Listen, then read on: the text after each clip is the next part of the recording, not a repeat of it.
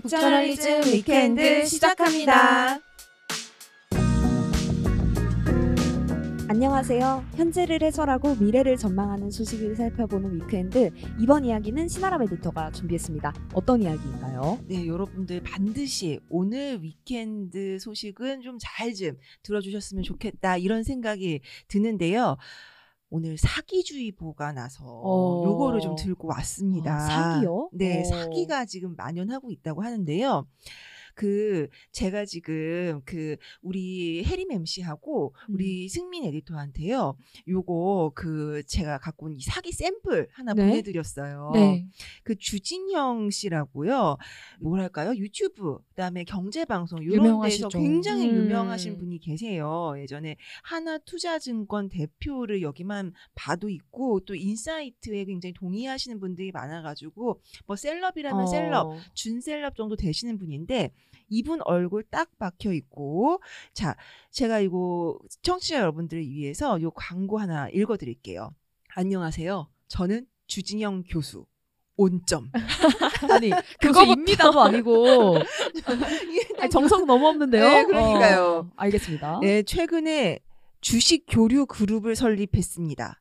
제가 제공하는 모든 예측 동향은 30% 이익을 유지합니다. 우리는 엄격히 약속합니다. 함께 배우고 함께 참여하세요. 어떤 비용도 없습니다. 안심하고 참여하세요. 가치 전달, 시장 동향을 정확히 파악하고 더 좋은 거래 기회를 찾습니다. 특징, 포괄적인 시장 동향 분석을 통해 주식 지점, 거래량 등 세 가지 주요 지표를 활용하여 주식 가격 동향을 예측합니다.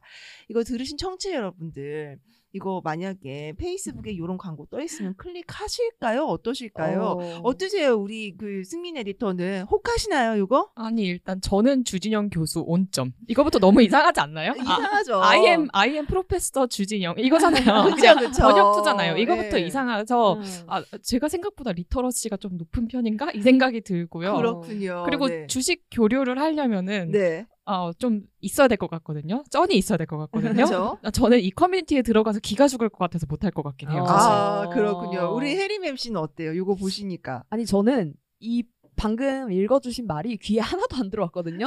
마치 어, 챗 맞아요. GPT가 쓴 것 같은 네네네. 그 이제 그냥 장황하게 뭐 쓸모없는 말 늘어놓는 네. 그런 느낌이라 어 그냥 보고 어 주진영 씨가 어, 음. 뭐 새로운 거 하셨나 보다 하고 쓱 내릴 것 같은데요. 아, 어. 그렇군요. 예.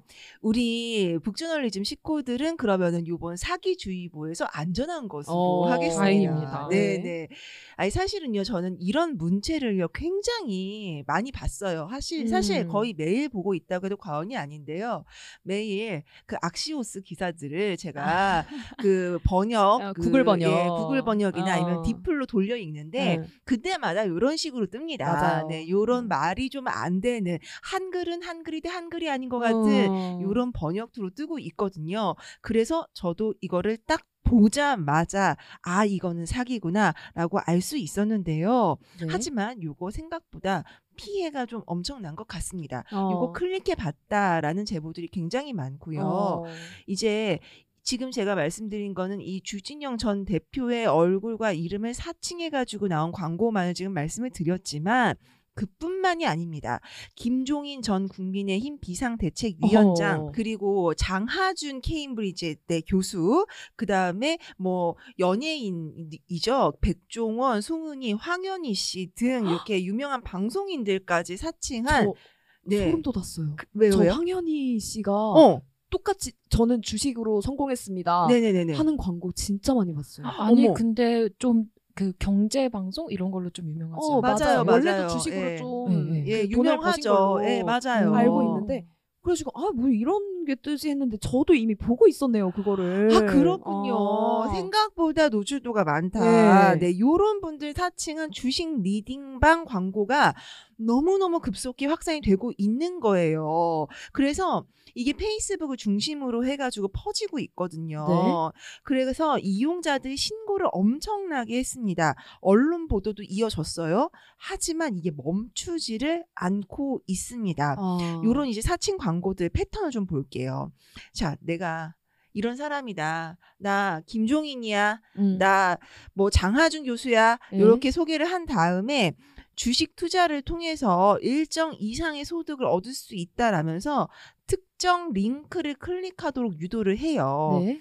예를 들어서 우리 이제 김종인 전 국민의힘 그 비상대책위원장 같은 경우에는 이제 그 광고를 딱 클릭을 하면은 윤석열 대통령과 함께 찍은 사진이 올라와 있습니다. 어허. 그러면서 제 안내에 따라 진행하시면은 수익을 얻을 수 있습니다. 80%의 성공률을 보장합니다라고 어머. 주장을 하는 거예요. 99.9%는 아니네요. 그쵸. 어. 자, 이게 다 이유가 있습니다. 요거는 조금 네. 이따 설명을 해 드리겠고요. 그 다음에 다른 케이스, 주진형 전 대표를 사칭한 광고 같은 경우엔 클릭을 해 보면은 최근에 내가 주식 교류 그룹을 설립했 다. 라면서 우리 여기서 공부를 같이 하자라면서 어. 책을 같이 읽자. 뭐 이런 식으로 시작을 해가지고 점점 단계를 올려가지고 투자 유도까지 하는 요런 식으로 사기를 치고 있습니다. 네. 이게 페이스북 글은 물론이고요. 쇼폼 플랫폼이죠. 그 릴스를 통해서 인스타나 뭐 이런 거에 릴스를 통해서도 퍼져나가고 있고요. 또 또 다른 소셜 미디어인 카카오톡 있잖아요. 네. 우리 오픈 카톡방 너무 많잖아요. 네, 네. 이 카카오톡의 오픈 카톡 중에 주식 관련된 들이 있는데 요런 데를 통해서도 확산이 되고 있는 것으로 확인되고 있습니다. 아, 야, 저 제가 이거를 보고 있을 줄은 몰랐어요. 아까 네. 황현희 이름 듣는데 네. 어, 소름이 쫙 돋더라고요. 아, 그게 그거였구나. 생각보다 널리 퍼져 있다. 아, 그러네요. 네. 아니 이거를 저는 보면서 아니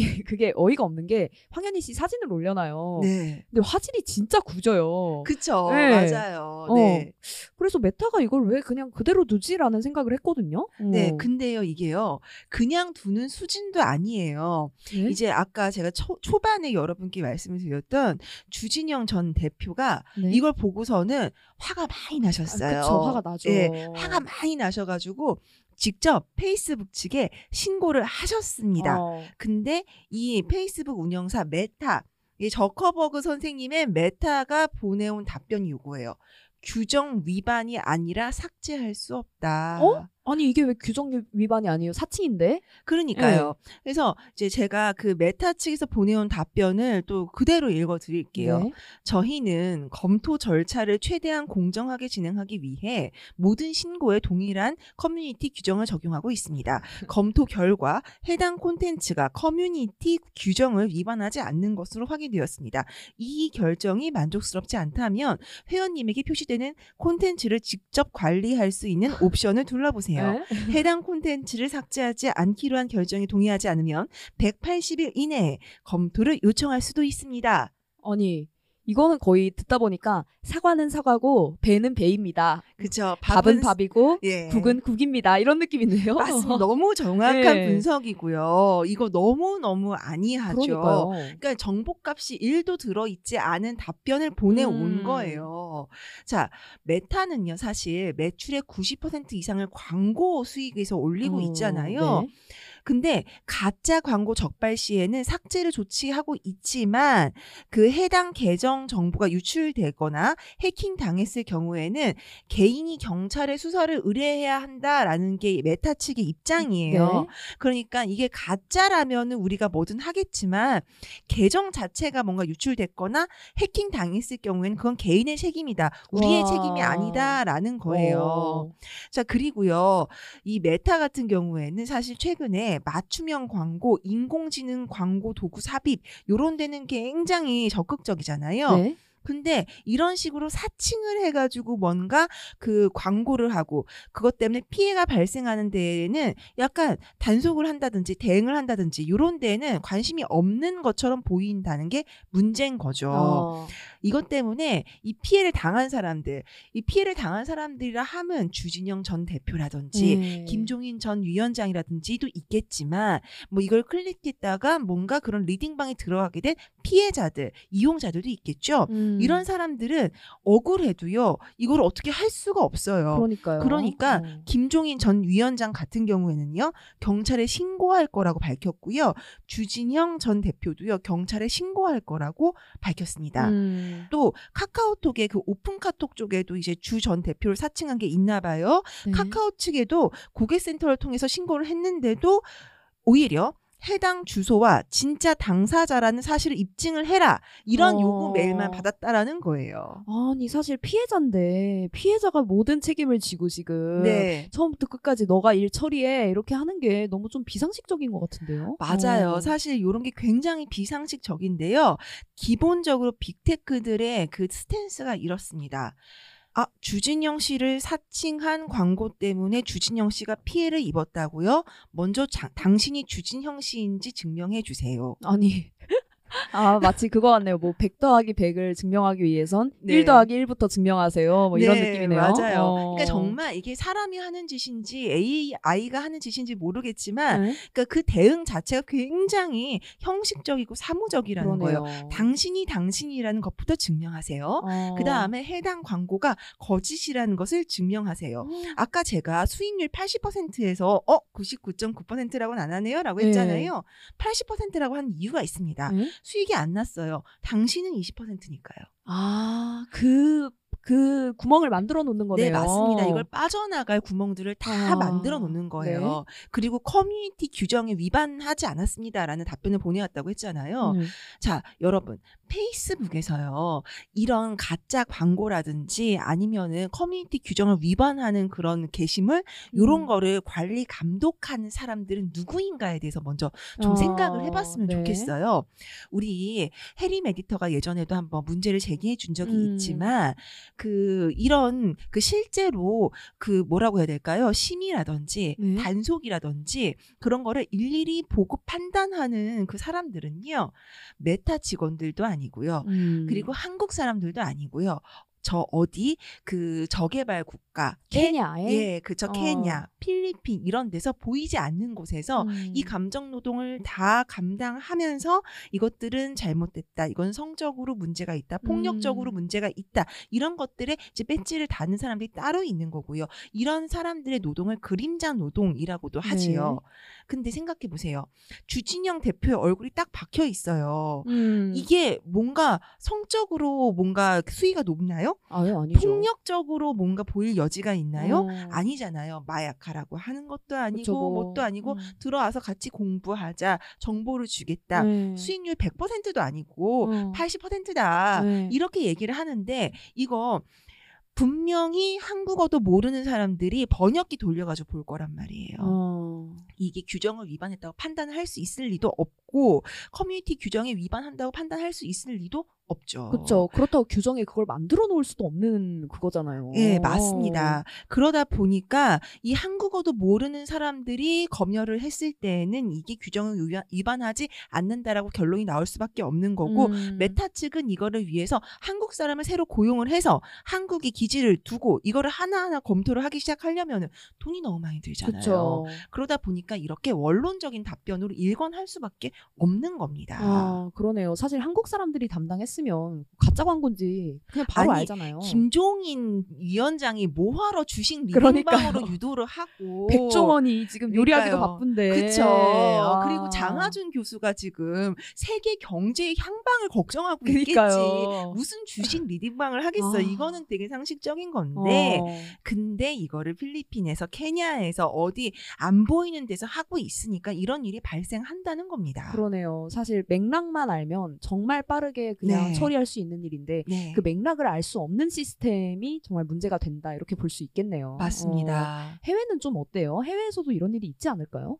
맞아요. 해외에서도 이런 일이 있어요. 음. 그래서 유럽 같은 경우를 좀 보면은 좀 우리가 참고해 볼 만한 점들이 있는데요. 네. 유럽연합에서는 지난 8월부터 안전한 온라인 환경 조성을 목표로 하는 디지털 서비스법 DSA가 발효가 됐죠. 어, 네. 자, 지난해 7월에 통과된 해당 법안에 따르면요.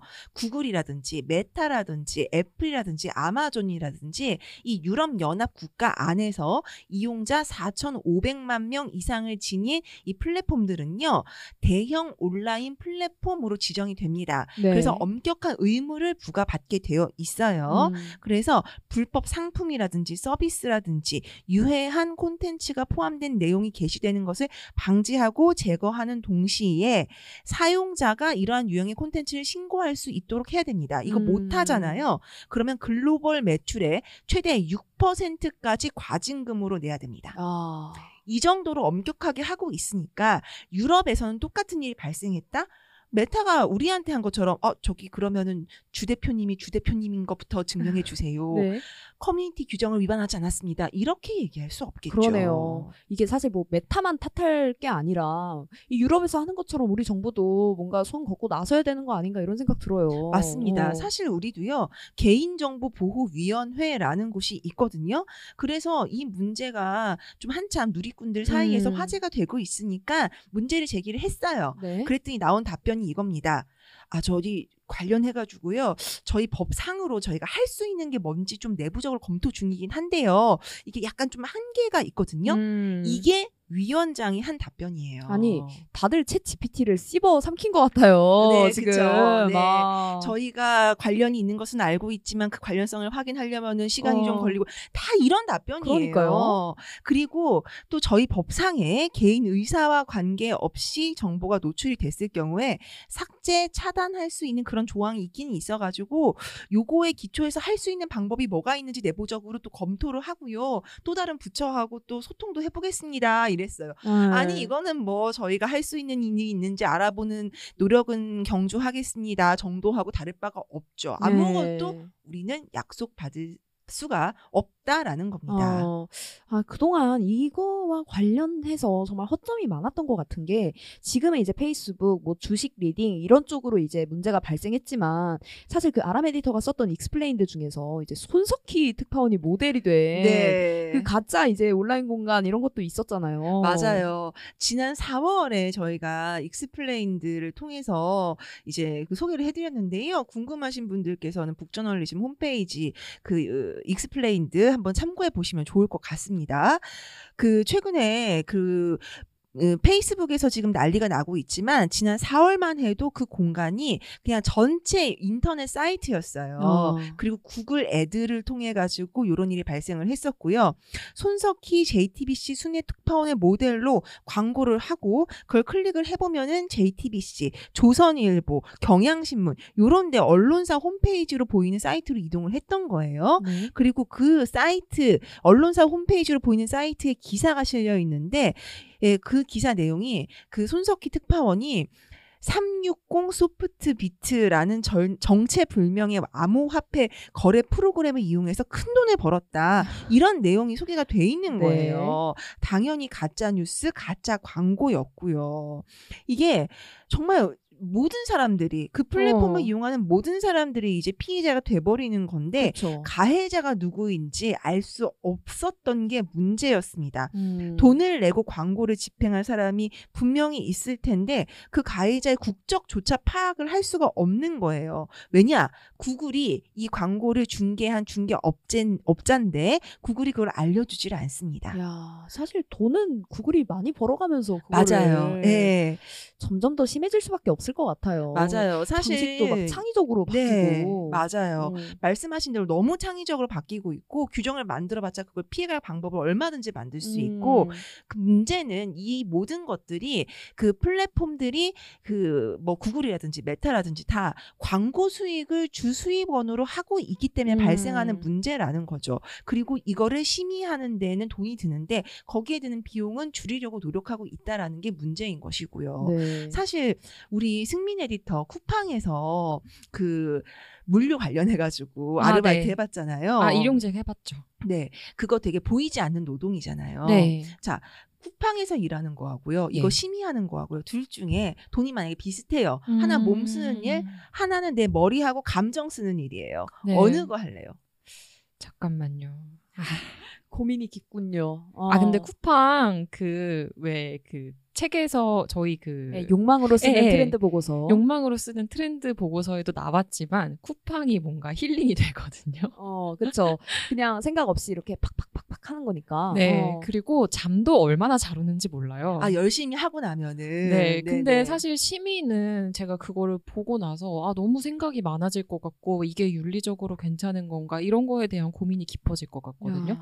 그래서 음. 저는 둘 중에 택하라고 하면 쿠팡을 하지 않을까 이런 생각이 들고요. 그렇군요. 음. 아 물론 쿠팡도 지금 노동 관련해 가지고 그쵸. 문제가 네, 굉장히 네. 많이 제기가 굉장히 많습니다. 네. 있지만 사실 이 심의를 해야 된다는 거 맥락과 그 다음에 스토리와 문화적 배경을 알고 있는 사람이 이거를 걸러내야 된다라는 건 틀림이 음. 없는 사실인데 그거를 비용을 줄이기 위해 저개발 국가에 보이지 않는 분들에게 외주를 주고 있다라는 것 자체부터가 문제인 거고 이 시스템을 개선할 생각이 빅테크들한테는 없다라는 게큰 예. 문제인 거죠. 진짜 아니 그리고 또 네. AI가 요즘 난리니까 음. 심해질 수밖에 없을 것 같아요. 맞아요. 어. 사실 AI가 주진영 씨가 이걸 사기를 치고 있는지 아닌지 엄정하게 걸러낼 수는 없지만 음. AI가 주진영 전 대표의 목소리를 복제해서 아유. 틱톡에 올릴 만한 광고를 만들 수는 있겠죠. 그쵸. 네, 실제로 최근에 뉴욕 타임즈에요. 굉장히 재미있는 기사가 실렸더라고요.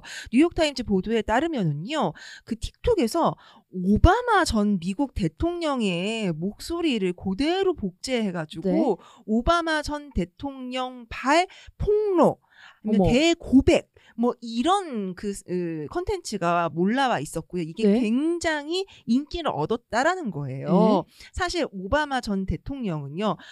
저희뿐만 아니라 뭐 미국 사람들, 전 세계 사람들이 어떻게 생겼고 어떤 목소리이고 그다음에 음. 영미권에 있는 사람들은 그 사람의 말투라든지 톤앤 매너 알죠. 이런 것까지 어. 다 알잖아요. 어, 어. 굉장히 독특한 그 말투가 네. 있잖아요. 근데 그거를 완벽하게 인지는 모르겠지만 웬만하면 속아 넘어갈 수 있을 만큼 복제를 해가지고 그런 걸 네. 올렸다라는 거예요. 야. 이런 게 아까 말씀드렸던 이 페이스북에 지금 횡행하고 있는 가짜 광고하고 만난다면 야. 너무 무섭지 않나요? 그러니까요. 최근에는요 이게 먼 이야기가 아닌 게 음. 보이스피싱 음. 옛날엔 카톡으로 했었잖아요. 그쵸. 엄마 나 휴대폰이 깨져가지고 보험비 어, 60만 뭐, 원만 보내줘. 예 이런 거였잖아요. 근데 요즘에는 어 이상하다 해서 전화를 걸어요. 네? 그러면은 전화에 딸내미 목소리가 나와요. 어머. 너무 예. 끔찍하다. 네, 이가 이게 그 보이스 피싱이 워낙에 그 지능화 돼가지고 음. 폰 자체를 통으로 해킹을 한 그쵸. 다음에 음. 딸내미한테 그냥 전화를 거는 거예요. 그래서 목소리를 조금 따요. 네. 그래가지고 딸내미 목소리를 가지고 생성형 AI에다 돌려요. 그러면 딸내미 목소리를 변조할 수 있거든요. 야. 그래가지고 엄마가 아니 이거 정말인가 보이스피싱 아닌가 우리 딸내미한테 전화해봐야지 전화하면은 엄마 나 카톡 보낸 거 맞으니까 빨리 돈 보내주세요 딱 끊어 야. 그러면 엄마는 보내요 안 보내요 보내야죠 그러네요. 이런 식으로 지금 진화가 되고 있다 야. 그래서 우리가 생성형 AI 시대에는 좀 더 조심을 해야 되고 그리고 빅테크들은 좀 더 더 큰 책임감을 가져야 되고 여기에 음. 따른 논의가 우리 사회에서 좀 더 활발히 일어날 수 있도록 정부 당국이 노력, 노력을 해야 될 것이며 입법부도 네. 유럽 연합에 이렇게까지 뒤처져 있으면 안 아, 된다라는 그러게요. 얘기도 또 할 수밖에 없게 되겠습니다. 야 이게 진짜 악랄해요 사실 사람 마음 이용하고 네. 주진영 씨에 대한 믿음, 네. 뭐 김종인 전 위원장에 대한 믿음 네. 이런 것들, 뭐 딸내미에 대한 믿음, 딸내미 목소리에 대한 뭐 그 삶의 경험 이런 네. 거를 이용하는 거잖아요. 맞습니다. 야, 네. 그게 너무 악랄하네요 정말. 네. 악랄 악랄한 진짜. 이 악랄 근데 사기치는 사람들은요. 역사를 통틀어서 늘 악랄했어요. 그러니까요. 그들은 늘 영리했고요. 예. 근데 그 사기를 막기 위해서 우리가 무슨 노력을 하고 있느냐, 혹은 음. 책임져야 될 주체들한테 어떤 요구를 하고 있느냐, 이걸 좀 이걸 좀 이제 돌아봐야 되겠죠. 그러네요. 네. 정말 이제 온라인에서 진짜 뭐가 현실이고 뭐가 가짜인지를 점점 더 알 수 없는 시대가 되고 있으니까 이런 것들을 주의를 해야 될 것 같은데 그에 반해서 우리나라의 사회 관련 논의는 좀 부족한 것이 아닌가 생각하게 맞습니다. 됩니다. 네, 정부 당국도 그렇고 국회도 그렇고 좀 빠르게 움직여야 하지 않을까 싶어요. 이번 주 위크엔드는 여기서 마무리하겠습니다. 다음 주에도 변함없이 현재를 해설하고 미래를 전망하는 이야기 들고 오겠습니다. 그리고 무엇보다 다음 주에도 재미있는 이슈들 가져올 걸 약속드립니다. 북저널리즘 위크엔드는 북저널리즘 웹사이트와 애플 팟캐스트, 스포티파이, 네이버 오디오 클립, 그리고 유튜브에서도 만나보실 수 있습니다. 그럼 다음 주도 위크엔드에서 만나요.